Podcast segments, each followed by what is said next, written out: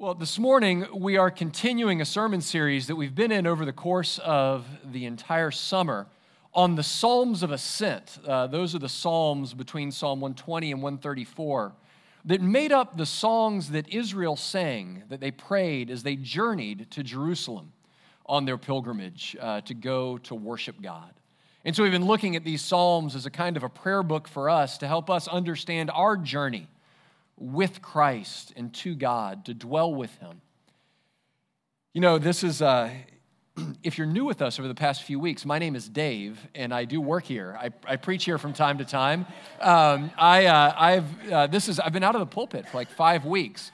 And let me, uh, let me just say to the few of you that are here, to my brother Jonathan, who preached uh, a couple times for me, for Jeff, uh, for Willie, who fills in so often and ably from the pulpit, as well as others who've helped. Uh, it is such an incredible gift to be able to come up for air a little bit and get some rest, um, to actually read the Bible and pray without, you know, uh, thinking, how am I going to, you know, get some material out of this someday? Um, but to just rest and to, to be with God, to be with my family. So it's been a wonderful gift. Thank you, brothers, who made part of it possible. So I appreciate it very much. And so today we will find out if preaching is like riding a bike, right? If you can uh, just get back on. So, uh, if you're willing and able, would you please stand for the reading of God's word? Our reading today is Psalm 132. Remember, O Lord, in David's favor, all the hardships he endured, how he swore to the Lord and vowed to the mighty one of Jacob I will not enter my house or get into my bed.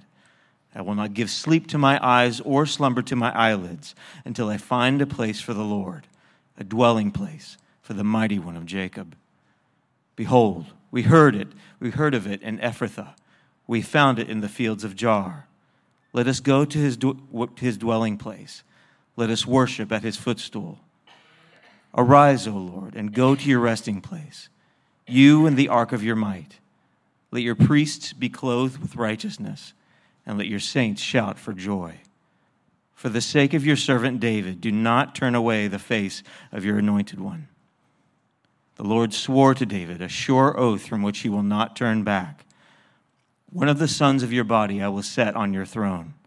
If your sons keep my covenant and my testimonies that I teach them, their sons also forever shall sit on your throne.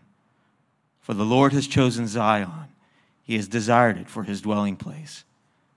This is my resting place forever. Here I will dwell, for I, I have desired it. I will abundantly bless her provisions. I will, I will satisfy her poor with bread. Her priests I will clothe with salvation, and her saints will shout for joy. There I will make a horn to sprout for David. I, I have prepared a lamp for my anointed. His enemies I will clothe with shame, but on him his crown will shine. This is the word of the Lord. It is absolutely true, and it is given to us in love. You can be seated. The background for this psalm this psalm is essentially a poetic uh, representation of a story that we find in 2 Samuel chapter 6 and 7. David, uh, now king of Israel, has settled in Jerusalem. He's got a, a new capital for this new nation. He's built a palace fit for a king, fit for any of the kings of the ancient Near Eastern world. You know, the road to this point for David has been brutal. He's now resting secure in a palace, but it wasn't always that way. He was called uh, to be king from a position as a shepherd. And then he became something of a young war hero in his victory over Goliath. But then he found himself hunted and haunted uh, by the current king of Israel, who developed a murderous rage for David. And so, for chapters, we've seen David uh, running and hiding in caves, trying to escape the wrath of King Saul.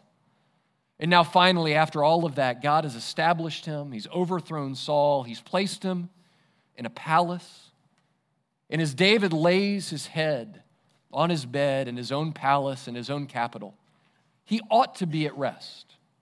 He ought to be at a place of having reached the pinnacle having reached the top of this ladder, this journey that he was on, he should be at a place where he can rest securely. But David can't rest. When we find David there lying on his bed, he is at anything but rest. the way that the psalm recounts it. David says in verse 3 I will not enter my house or get into my bed. I will not give sleep to my eyes or slumber to my eyelids until I find a place for the Lord, a dwelling place for the mighty one of Jacob.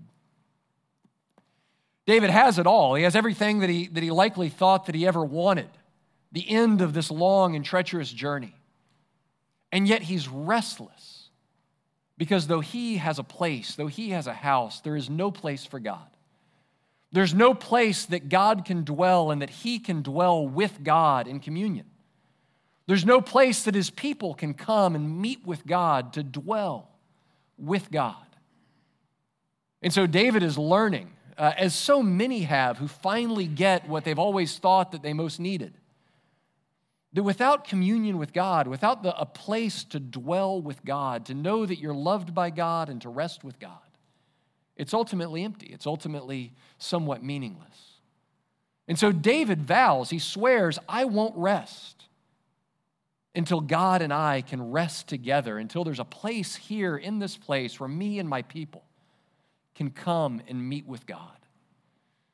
He's learning uh, what St. Augustine once famously prayed O Lord, you made us for yourself, and our hearts are restless until they rest in thee. Our hearts are restless until they rest in thee. It's the same restless longing for God that probably stirred these pilgrims that are singing these songs to leave their homes and to go and meet with God. That restless desire to be with God, to dwell with God, to experience the presence of God. It's the same thing that motivates us even as we gather here for worship. Right? That's, that's why we're here, isn't it? To, to, to be in the presence of God. Right? That's what, why any of us get up on a Sunday morning.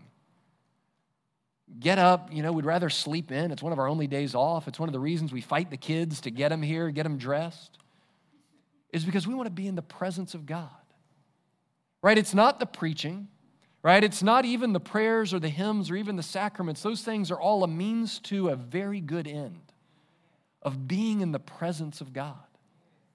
And so we get up, maybe some of you against your better judgment, right? Some of you had to overcome immense amounts of doubt that anything ultimately really happens when you get to church. You listen to some guy talk for a while, you sing some songs, uh, you, you come to the table. But for many of us, it's, we battle that unbelief that we're just going through the motions, that there's nothing really there. There's no presence there at the center of it. And yet we long. We long enough for some of us to, to push through those doubts, push through those questions, and to show up, to brush our teeth, throw on a decent looking shirt, and show up for church.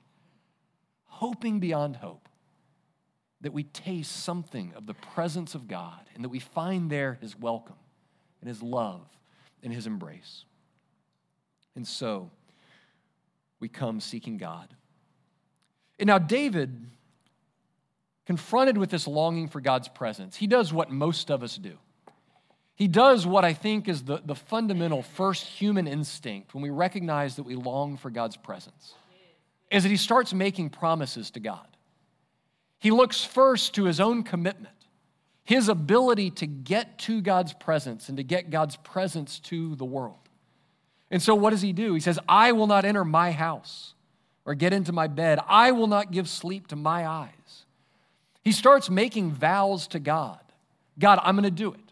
I'm going to build you a temple. I'm going to set up a place where you can live. Right? And I think this is the fundamental first place that we go when we recognize that we long for God. We think, okay, what can I do to get to God? What can I do to give myself a secure place in God's presence? And so we start making promises. God, if you show up, if you answer this prayer, if you show yourself to be real to me, I promise you, I'll never do blank again, whatever it is. I promise you, I'll, get, I'll start giving my money. I promise you, I'll get better. Right? How many, by this point in your life, how many promises have you made to God? If you're like me, you've made more promises than you can remember to God. Uh, most of them lie broken somewhere so far back in my memory, I can't even remember them ranging back from middle school prayers for exams, uh, through anxious prayers that a girl say yes on a first date, uh, through prayers for jobs, through prayers for change, all of these promises that we heap up, usually they operate by the same logic God, I promise I'm going to do this, and you be present. If I do this, then will you be in my life, be in my home, be a presence that I can rest in. And so, in this famous scene in 2 Samuel chapter 7, uh, there's, a, there's a marvelous little play on words. David says to God, I am going to build you a house. And God says to David, No, no, no. I'm going to build you a house. I'm going to build you a house, a dynasty, a family. And through your family, through your dynasty, I am going to bring the one, the true son of David, who will ultimately bring my presence to you, to your people, and indeed, uh, one day to the whole world. I'll read that little promise from God from 2 Samuel chapter 7, picking up at the end of verse 11. Moreover, the Lord declares to you that the Lord will make you a house when your days are fulfilled and you lie down with your fathers. I will raise up your offspring after you, who shall come from your body. I will establish his kingdom. He shall build a house for my name, and I will establish the throne of his kingdom forever. I will be to him a father, and he shall be to me a son. What David is learning, what we're learning and overhearing this conversation, this covenant, right? That's what God is doing here. He's entering into a covenant with David, a promise that he will be faithful to David and to his offsprings, that he, that he will do what he's saying that he'll do, that he will build this dynasty through which he's going to save the world. What we overhear in the midst of this story is that if we are going to dwell with God, if we are going to live in God's presence and communion with Him, it's going to have to come from God's commitment to us, not out of our commitment to God. Out of God's desire for us, not out of our desire for God. Out of God's oath and promise to us, not out of our oaths and promises to God look in the psalm at the way that the, the, the language of the psalm shifts from verses 3 and 4, where David's saying, I will not enter my house, I will not give sleep to my eyes until I find a place for the Lord, to verse 11, when God speaks. The Lord swore to David a sure oath from which he will not turn back. Right? And then looking back, uh, looking down at verse 13. For he, the Lord, has desired it for his dwelling place. That our life with God is born out of the desire of God, the commitment of God, the promise of God. That only God can give us his presence, only God can help us to dwell securely there. One commentator, uh, Old Testament theologian named Stephen Dempster, puts, this, puts it to this way, talking about uh, Yahweh's promise to David to work through his sons to bring salvation to the world. He says, from this one location in world geography, in this one person in world genealogy, will flow blessing to the entire world and all of its inhabitants. So from Jerusalem, through David's line, will, th- will flow blessing for all of the people of the world. And so, what we're going to look at in this psalm is that if you long for God's presence, if you long to dwell with God, only Jesus, only Jesus can give you God's presence.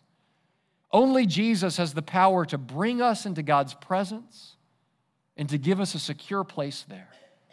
And only Jesus has the power ultimately to cause God's presence to gather in the entire world, to one day cover the world as the waters cover the sea. And so, first, Let's look at how only Jesus can bring us into God's presence. So, David's plan for bringing God's presence to his people starts with bringing the Ark of the Covenant into Jerusalem and to build a house for it there. The ark is mentioned a couple of different times. First in verse 7, uh, where the footstool is referred to. We'll talk about that. It's a part of the ark. And then verse 8 Arise, O Lord, and go to your resting place, you and the ark of your might. David knew that if God was to take up residence with his people, that it meant getting the ark of the covenant to Jerusalem, that it would be uh, that it would set there and have a secure place there. You know, this is somewhat strange to us. Um, I'm asked on a regular basis, usually by one of my children, where does God live? Right? That's a, that's a question that kids start to ask. You, you talk to them about God, they eventually ask, where, where does God live? And usually I say something like, well, he lives in heaven, which usually the question is then, well, where's heaven, right? Is that just above the clouds? Where is that? And so you go, well, it's a, it's this other, it's God's place, it's His word. You know, so you go into this thing that starts to get a little bit beyond the mind of a five year old. You say something like, well, Jesus lives everywhere, God lives everywhere, He's omnipresent. And of course, that's true. You, you avoid the use of the term omnipresent uh, with a five year old. But we do confess that God is everywhere, right? That He fills all things, that we're never far from Him. It's strange to us that if you asked an Israelite, where does God dwell?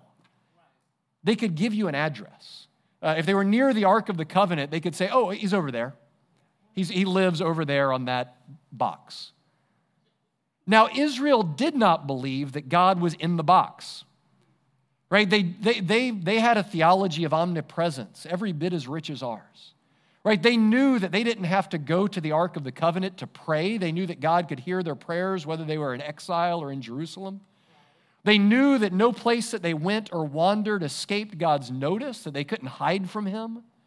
Right? They knew truly that God was everywhere, that He went with them wherever they went. And yet they also knew that in a special way, God chose to dwell. He chose to make His special presence real and visceral and visible, even, there over the Ark of the Covenant, in the tabernacle, and then eventually in the temple when it's built later. That God's presence, though He's everywhere, He was specially somewhere. Right? And I think we know that to be true, right? That we can say, well, God is everywhere. And yet at the time, at times he feels so absent from us. At times we say he's everywhere, and yet he feels nowhere. It feels as though we can't experience or know or taste his presence. And so for Israel, they knew that there was this one place, there was this one special place that they could go and be with God and to see God and to know God, receive his mercy and offer their prayers and their sacrifices. And yet, when David decides to go and get the ark, it has been all but lost. Verse 6 Behold, we heard of it in Ephrathah. Ephrathah is another word for the, the area around Bethlehem. So it's not in Jerusalem, it's out in the hill country, outside of Jerusalem. We found it in the fields of Jaar. We don't know exactly where Jaar is, uh, but the Hebrew basically means in the sticks, uh, about, out there in the, in the bush. So basically, this tells us something about what the spiritual climate of God's people was like at the time under Saul right? That the ark of God's covenant, the place of his special blessing, was so forgotten and lost. Oh, yeah, that when, when, when David went to get it, he heard reports of, yeah, it's somewhere. I think we left it near Bethlehem. Um, I, think it's, I think it's hanging out back in the bushes somewhere. And David says, no, we've got to go and get it. We've got to go and bring the ark into Jerusalem. The two words that are used for the ark here the first is his footstool. Uh, this is an image uh, the, the footstool, uh, sometimes called the footstool, other times called the mercy seat, was this separate piece of furniture that went over the top of the ark. So the ark was essentially a box.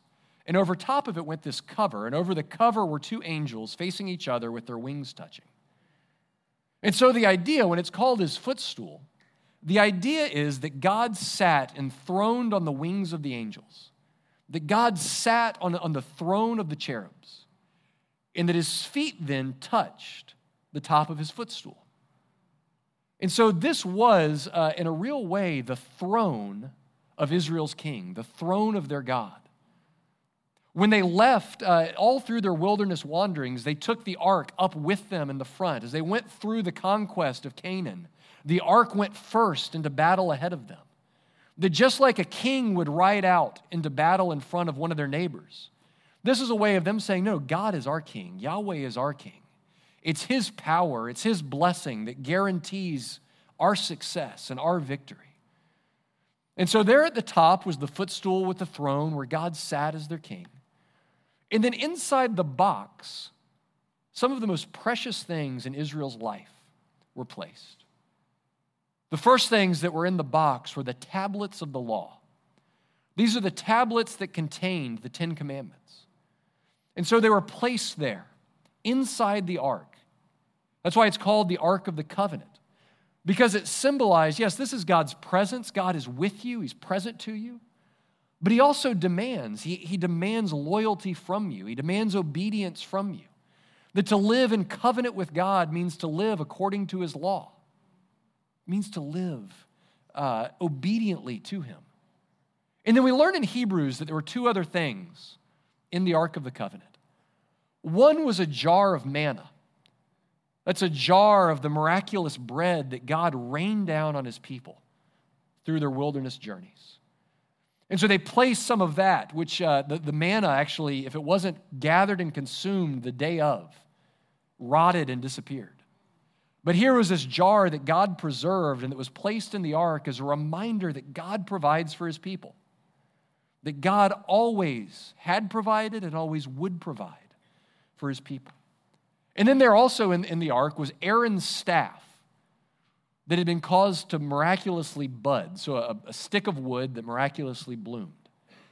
And it was there, there's this, uh, we won't go there, there's a story of some rival priests coming to rival Aaron, who is the true first priest of Israel. And God told him to throw down his staff, and when he did, it bloomed, and it vindicated that Aaron was the true priest, and that God would provide priests for his people. And so, really, there in the ark was Israel's religious life in miniature. Everything that they believed about their covenant with God was there in the ark.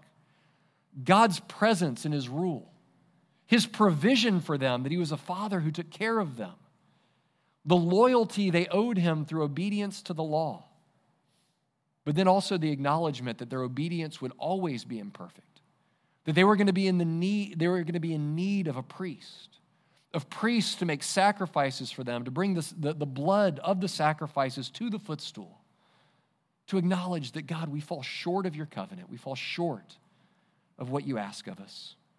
And so, there in miniature is Israel's relationship with God. And when David finds it, it's stuck in a thicket somewhere in the hills outside of Bethlehem. And so he goes and he gets it.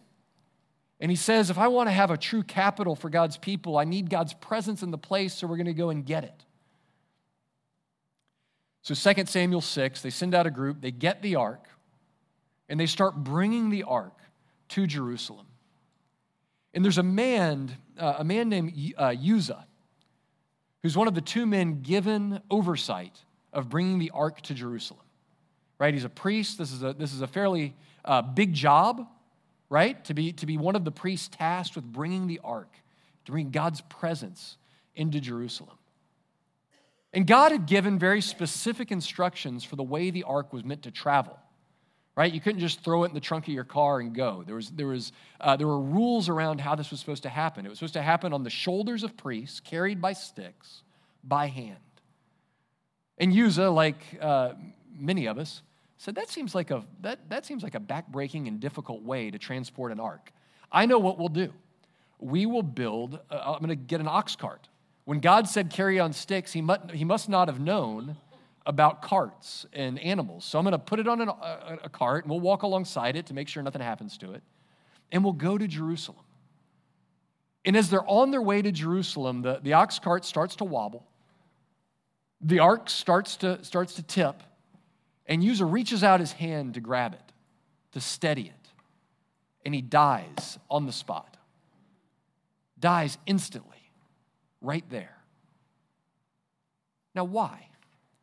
Because God's presence is both a blessing and it's a problem. Uh, it historically has been a problem for God's people, going all the way back to Adam. Because God's presence is a holy presence. God's presence is a presence that cannot tolerate sin and corruption being in its midst. He is so completely and utterly holy that when sinners come into contact with a holy God, they, they go the way of Uzzah, they, they drop dead. Right? When Adam and Eve break God's law, that living intimacy that they had in Eden with God is broken and they're sent into exile. Right? That, that God's presence is a holy presence. Now, Uzzah's sin seems relatively minor. Right? If you think about the murderers and the adulterers, and uh, shoot, I think of some of the stuff I've done today. You know, reaching out to keep God's ark from falling seems actually kind of a good thing, right? Yeah, he should, maybe he shouldn't have done the ox cart, but once it was falling, what do you want him to do? And Uzzah's such a such a picture of so many of us, where we believe ultimately that God will overlook our small transgressions. Right? Yeah, I'm not perfect. Yeah, I do a few little things wrong here and there. But you know what? Me and me and the man upstairs, we're good. We've got an understanding. I do more good than bad. I help more people than I hurt. And so at the end of the day, me and God, we're, we're good. And yet, this picture shows us that the real, if you want to be in the presence, the real presence of God, you are not good. Right? Yeah, you can, you can look at your life and then look at some of your neighbors and think that you shape up all right as it comes to holiness. Right? Yeah, I'm, I'm not perfect, but I'm better than them. But ultimately, what matters isn't how you stack up to them, it's how you stand in the presence of a holy God. A God who is utterly without sin or corruption. How you stand up with a holy God. And so David learns as he brings God's presence into Jerusalem that this is a problem. That we got to do it the right way.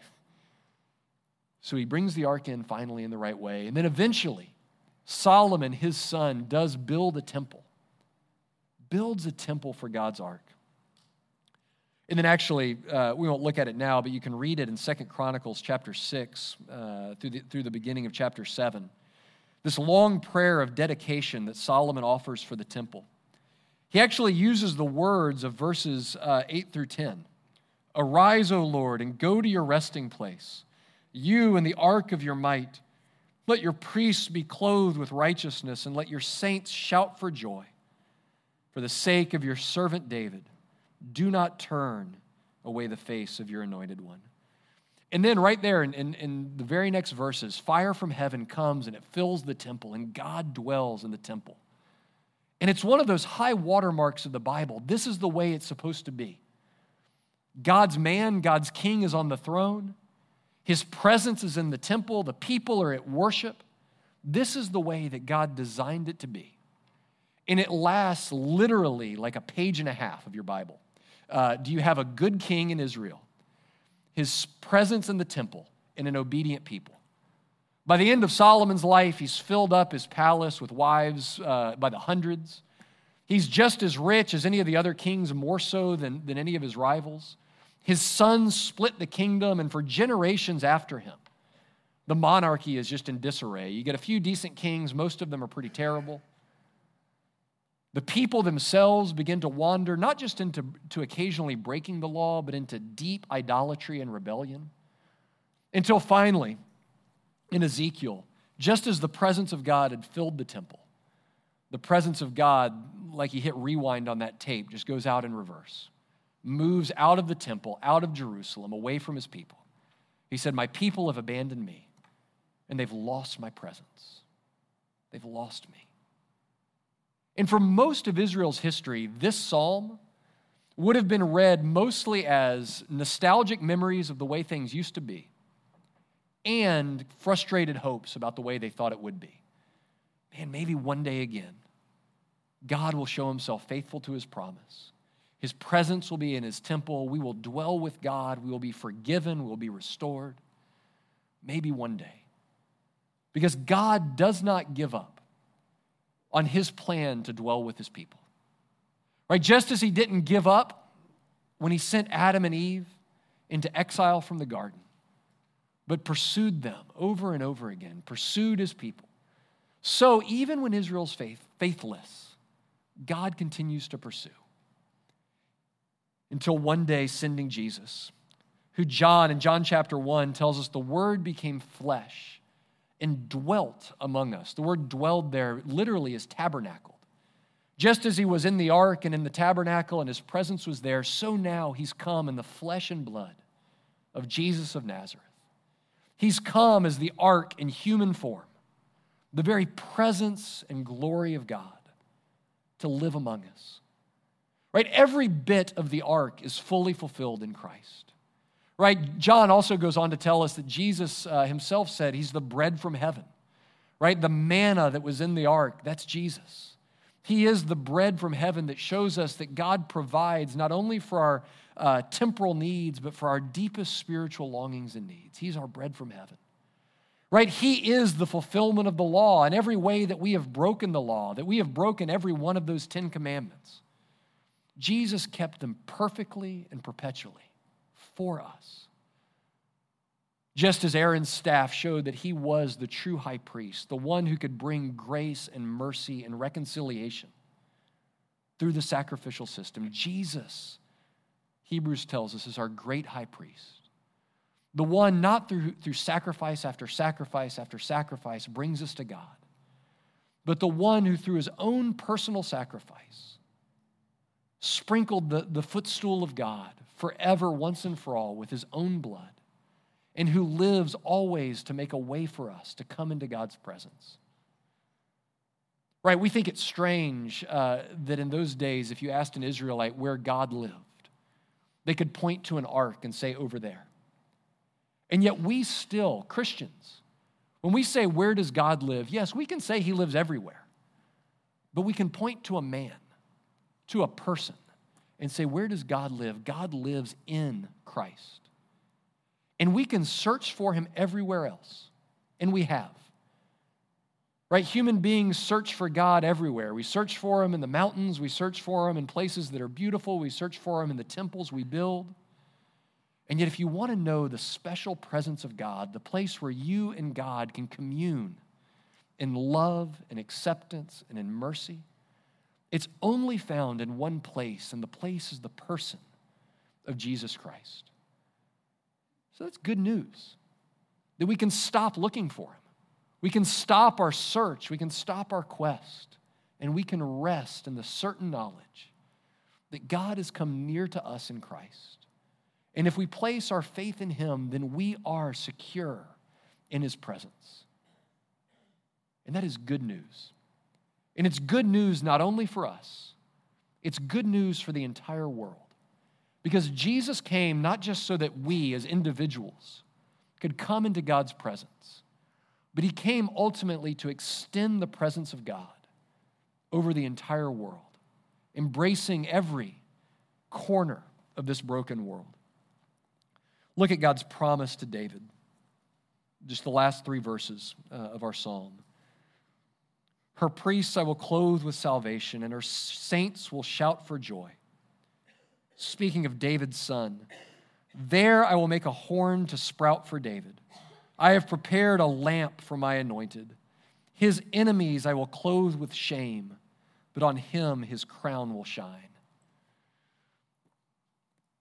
In the Gospel of Luke, when Luke begins his story of, of Jesus' birth, Gabriel goes and announces Jesus' birth to Mary.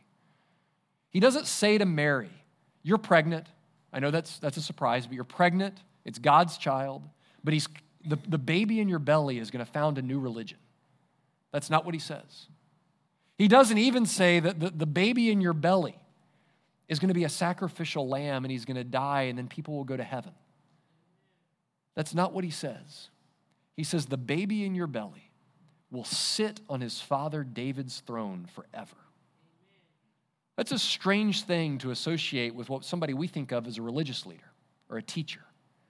What Gabriel's saying is no, he's the king. He's come as the long awaited king of Israel and the long awaited king of the entire world. The king who's going to set every broken way straight. He's going to right every injustice. He's going to cause every sword to beat, be beaten into a plowshare. He's going to bring peace and justice to the entire world. That's what your baby's going to do. In the promise to David about his great, great, great, great, great grandson here is that he will make a horn to sprout. The horn was a symbol of strength and power. That his son was going to be one clothed in strength and power. And we see that in Jesus' life, don't we? His power over sickness, his power over the, the forces of evil, the demonic, his power even over the forces of nature when he calms the storm. I have prepared a lamp for my anointed. A lamp is a symbol of wisdom. We see that in Jesus' teaching and in his parables, the way that he, he taught us the way to God, the way to live our lives in, in harmony and communion with God. He came as a bringer of wisdom. And then finally, his enemies I will clothe with shame, but on him his crown will shine.